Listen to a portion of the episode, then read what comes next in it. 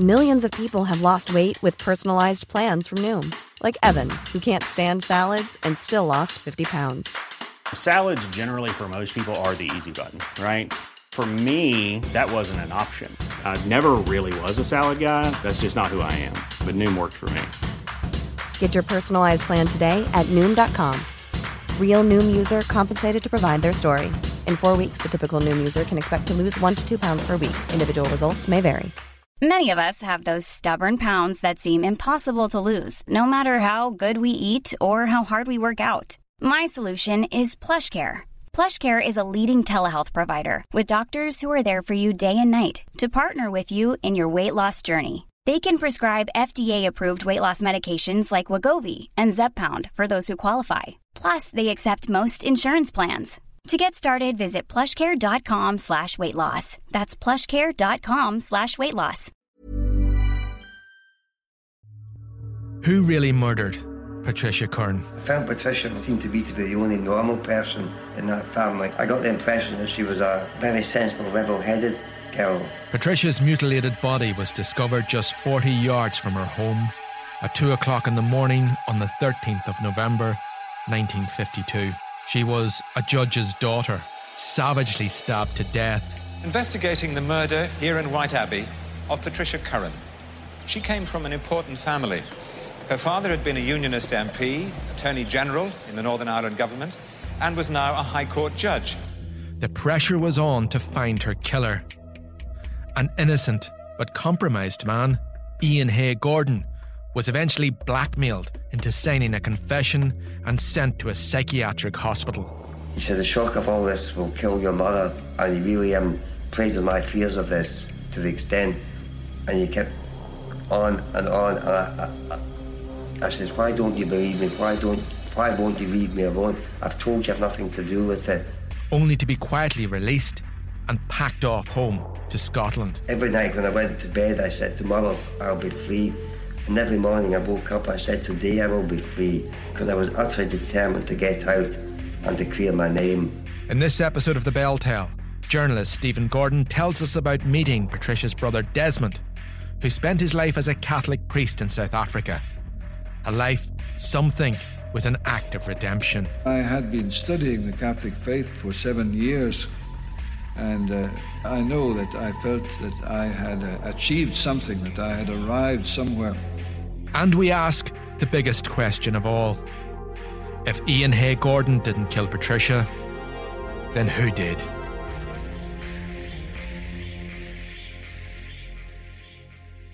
One of the other people we've mentioned already in this in this story is another person you've met, Patricia Curran's brother, Desmond, who eventually converted to Catholicism, which was it's quite strange here in Northern Ireland, uh, and ended up doing missionary work in South Africa. You've actually interviewed.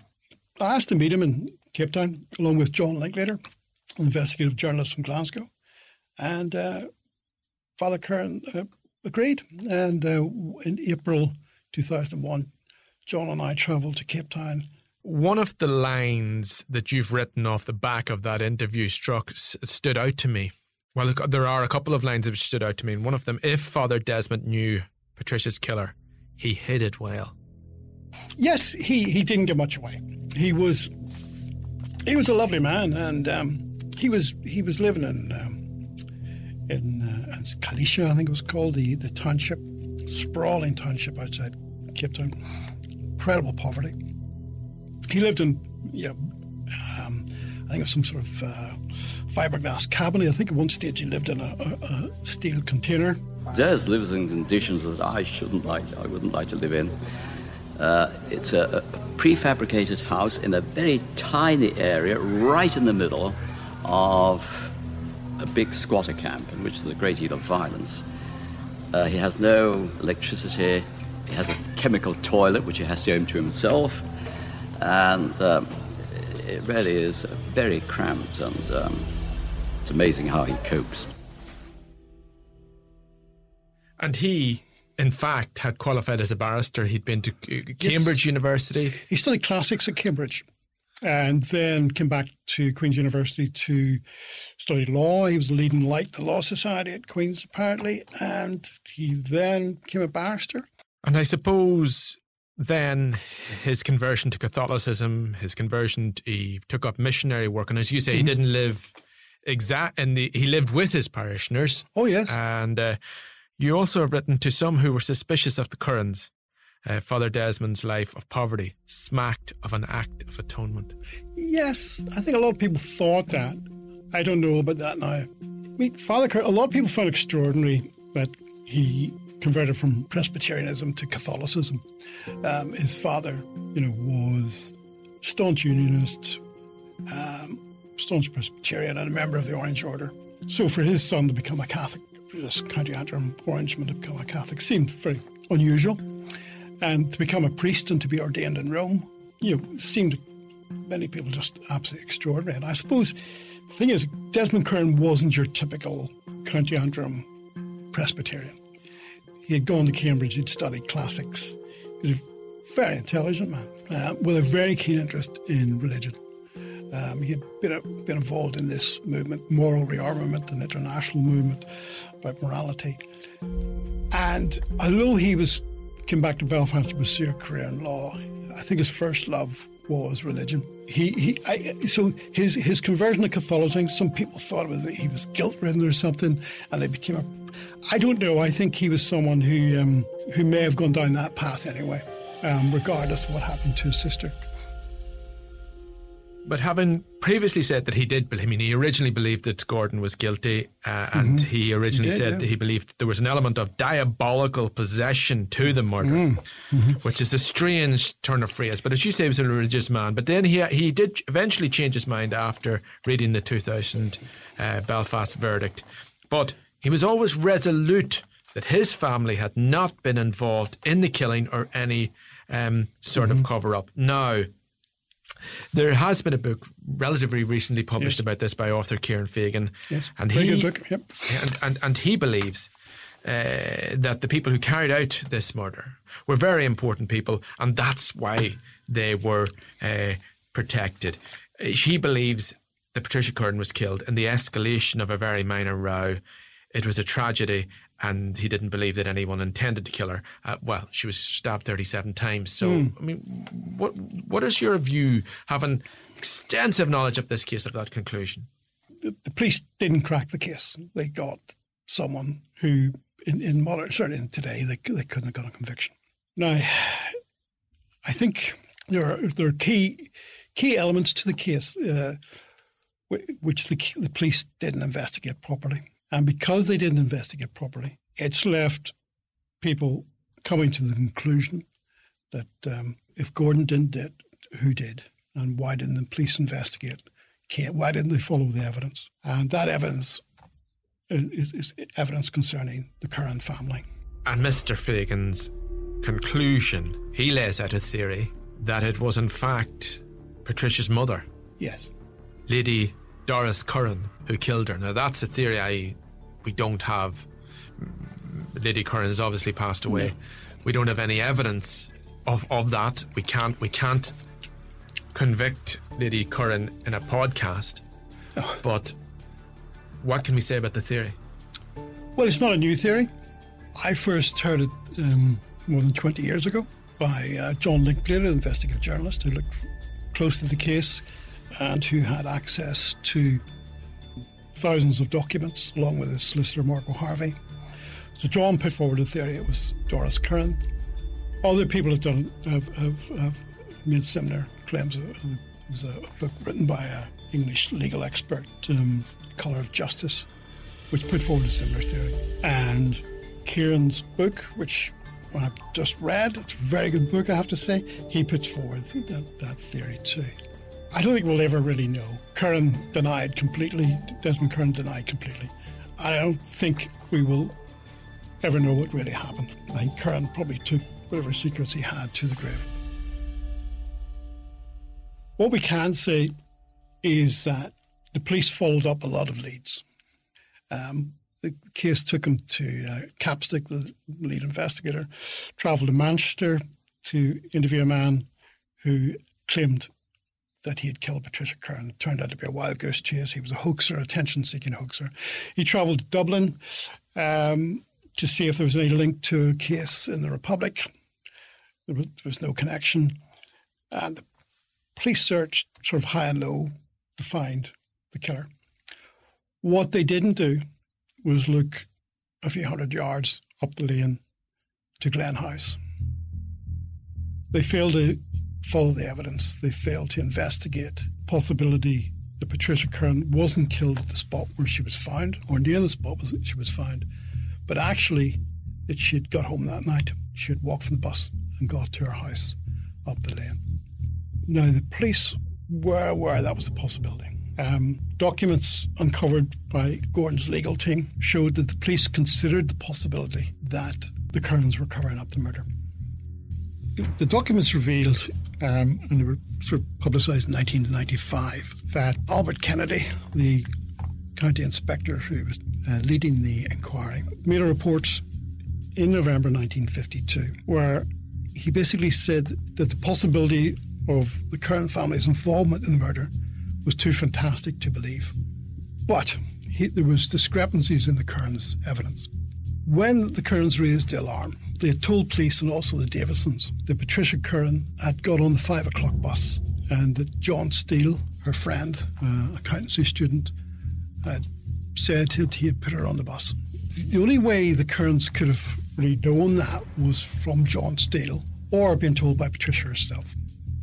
What the evidence the Steele family gave was that Judge Curran rang their home at two o'clock in the morning, or shortly after two o'clock in the morning.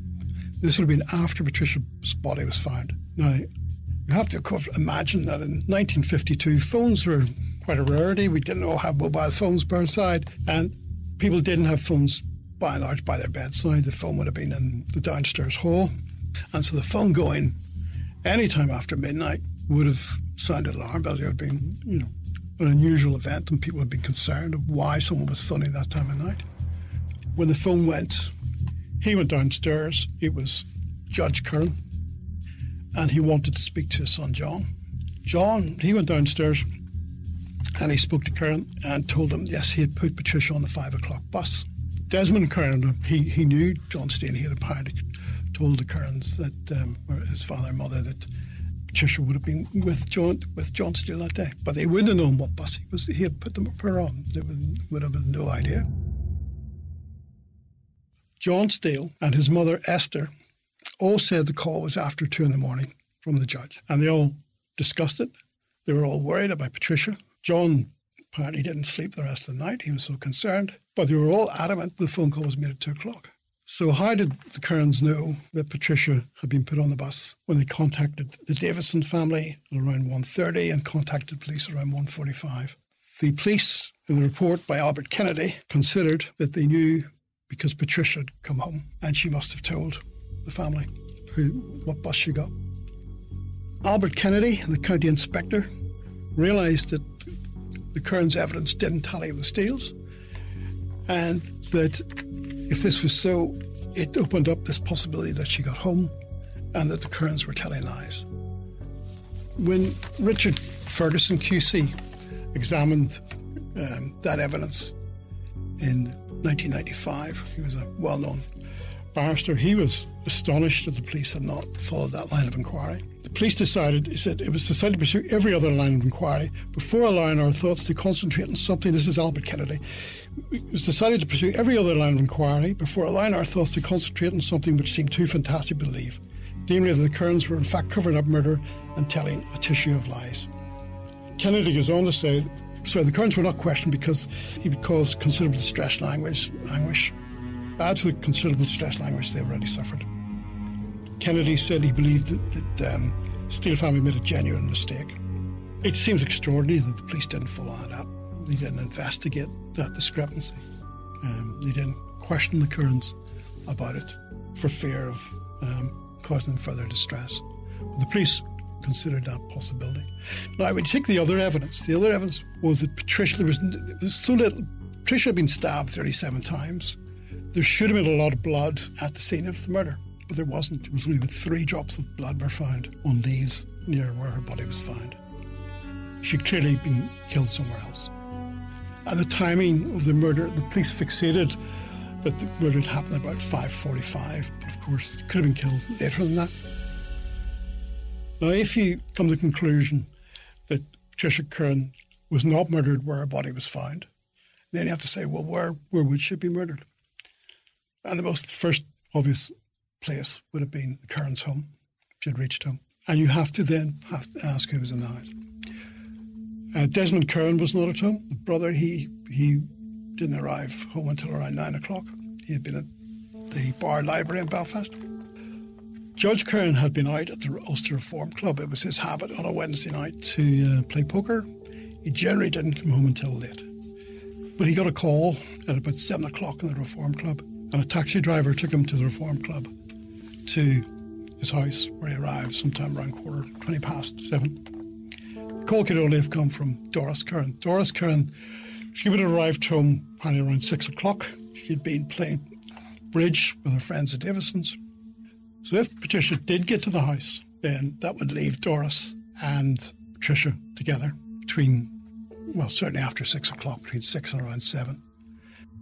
So why why did she phone her husband at the Reform Club? Why did he come home so promptly?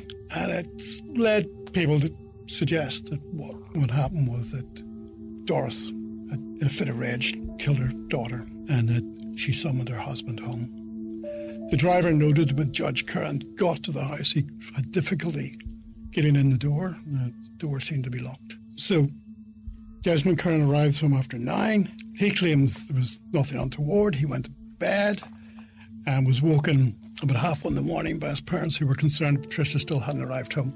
I think it's sort of by process of elimination and by process of putting the facts together that people like Kieran, like John Linklater and others say the evidence points to Patricia getting home that night, telling her mother that she was with John Steele and that she got the five o'clock bus, and that basically, fit of rage. I think another key factor here was that Judge Curran didn't allow the police to search the family home for some days. I've heard different reports. It was three days. Some say one book I read said it was a week. One book said that Patricia's bedroom had been redecorated. I think it would have been unthinkable for any other family if, if Judge Curran hadn't been a High Court uh, hadn't been a High Court judge. If this had been an ordinary family, I think their house the house was a potential crime scene, and it, it wasn't searched uh, for days afterwards, and statements weren't taken from Judge Curran or his wife for some days afterwards. Uh, when we spoke to Desmond Curran about this, he was adamant there was no cover up, and adamant that um, know, he, he, seemed to think Mrs. Steeles must have been mistaken, and that um, he he the only way he knew that he'd be told that John Steele had told the family that um, he had put, put Patricia on the five o'clock bus. But what he did agree, and what he did say, was that the police, um, by not investigating that line inquiry, by considering it too fantastic to consider it, um, had it would have been better if they had for the Curran family. Um, with hindsight, um, it would have been better if they got to the bottom of that discrepancy and you know put that one to bed. But the fact that they didn't, and the reasons they gave, and the fact that that has led to this theory that it was Doris Curran that killed Patricia. I can't say she did. I have no, I don't know, and I don't think we'll ever know. But certainly, what you can say is that the police followed all sorts of different lines of inquiry, but they didn't pursue. They didn't go where the evidence should have led them. You know, they went to Manchester, they went to Dublin, but he didn't go up to the big house at the top of the lane and question two people and just asked to find out, to get to the bottom of this discrepancy in their evidence. The police effectively tiptoed around the Curran family, but they trampled over Ian Hay Gordon. I think the treatment of Gordon was, was a disgrace, but the failure to thoroughly investigate the Curran family properly, to follow the lines of investigation, left, has left this suspicion surrounding the family and led to the theory that the Currans were involved in, first of all, a clean-up operation and a cover-up operation. Now, one of the, one of the things that Kieran raises in his, his new book, it's a very good new book on the case, is that Dorothy Turtle believed that there was another figure involved, that um, uh, the Reverend Sam Wiley, she, she wrote, I think in 1969, he says, to the then Home Secretary James Callaghan, later became Prime Minister in the 70s. She wrote to him when he was Home Secretary, saying that Sam Wiley had been involved in the clean-up operation of the Curran's home in the hours after Patricia's murder. So this this this theory that there was a cleanup operation and a cover up is not new, and I don't think it's going to go away, unfortunately. But certainly Desmond Curran agreed it would have been better if the police had um, got to the bottom of the discrepancies in evidence between the Steeles and the Currans. And those discrepancies were incidentally they were noticed by Malcolm Davison, the Currans' own solicitor. He was concerned about it. He, he said, I think he said to police that Judge Curran was very hazy about the times. And I think there's evidence that Davison actually rang Mr. Steele John's father and asked, was he sure? And Mr. Steele apparently wasn't happy about this at all and con- contacted the police. Felt it wasn't, wasn't, he shouldn't be speaking to the Curran family solicitor. But the Steeles were pretty adamant, and as I say, it would have been been very strange to get a phone call from a judge about his missing daughter. That would not have been a normal circumstance. To get out of your bed, put your dressing gown on, go downstairs and answer the call from the judge. Then for your son to speak to the judge, and then for the family to gather and be concerned about the whereabouts of a 19 year old student. That's not something you would you would forget, and that's it's no, not surprising that they would have checked. John Steele said he checked his watch. Mrs. Steele said she looked at the clock in the bedroom. So um, the Steeles were pretty adamant that the call didn't come to after two o'clock. And it does beg the question: How did the Currans know that Patricia had been on the specifically on the five o'clock bus? I suppose the question is, Stephen, but for those who, who favour the theory that Patricia uh, was murdered by her own mother, Doris, why would a mother possibly do that? That's a difficulty I have too. It's just hard, really, to imagine, isn't it, that um, a mother would have inflicted such violence on her daughter. Um, it's really hard to get your head around. Um, the injuries were so so severe. One theory I've heard was that um, Doris wasn't responsible for all the stab wounds, that she may have stabbed her and accidentally killed her. And then in the cover up, they've tried to make it look like, you know, the work of a maniac. That's just one theory that's out there, and I, I certainly wouldn't, wouldn't endorse it. But I think, I think there, were, there was difficulties between mother and daughter. And they weren't, frankly, massive difficulties. That there were pretty commonplace uh, even today. As we maybe spoken about earlier, um, Mrs. Curran did not. The rest of the family are okay, but Mrs. Curran didn't approve of having a job with um, the local building firm driving a van. Mrs. Curran, in, in, her interview with police, did confirm that there was friction between them. Um, she said, I took a very dim view of her driving. She objected to Patricia's choice of friends, claiming she didn't have enough young contacts. I think it was certainly said at the time that Patricia had been dating an older man, a chief engineer at a construction firm. Um, she liked to stay out late socialising, apparently, and Doris complained she seemed bored with life and she wouldn't do anything about the house. Now, her mother complaining about teenage daughter not doing anything about the house or being bored with life or her choice of friends. None of it really seems to be very unusual. The theory goes that, you know, Mrs. Curran was maybe a fragile personality and she just snapped. And in a moment of rage with her daughter, attacked her, perhaps struck her with a blunt object, stabbed her. I find it very hard to find it very hard to believe myself that so little would lead to such a bloody end. But Doris but Curran then then d- disappeared from view. Uh, I think don't think she disappeared completely. According to Kieran's book, she still attends some social events. She became Lady Curran in 1964 when, when uh, Lancelot Curran was knighted. Um, she died in 1975.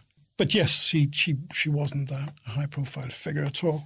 And I I've, must admit, I've read very little about her. Um, and there isn't really a lot, even in Kieran's new book, there isn't much.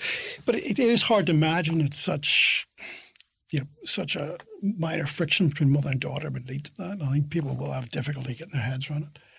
But on the other hand, as I say, the police's failure to investigate the big house means that that suspicion and those stories will, will go on. And they're, they're not, I think, written um, by crackpots. They're written by people who have looked very thoroughly at the case But they, they've looked at great detail and had access to a lot of documents and a lot of files. And that is the conclusion they've come to by a sort of process of looking at um, looking at the evidence. Stephen, thank you for sharing your forensic knowledge of this case. It obviously comes from a great interest in the case, and as you say, I don't think we'll ever know with any certainty. Of course, we can't who murdered um, Patricia Curran, but I think we can look back and say, well, that's how not to investigate a murder, and that's those are the consequences, I suppose, of societal differences at, at that at that time. This episode of The BelTel was produced by myself, Kieran Dunbar, sound designed by Graham Davidson. The clips you heard were from the Belfast Telegraph and the BBC. And if you enjoyed listening to this podcast, you can find many more like it on belfasttelegraph.co.uk or wherever you get your podcasts.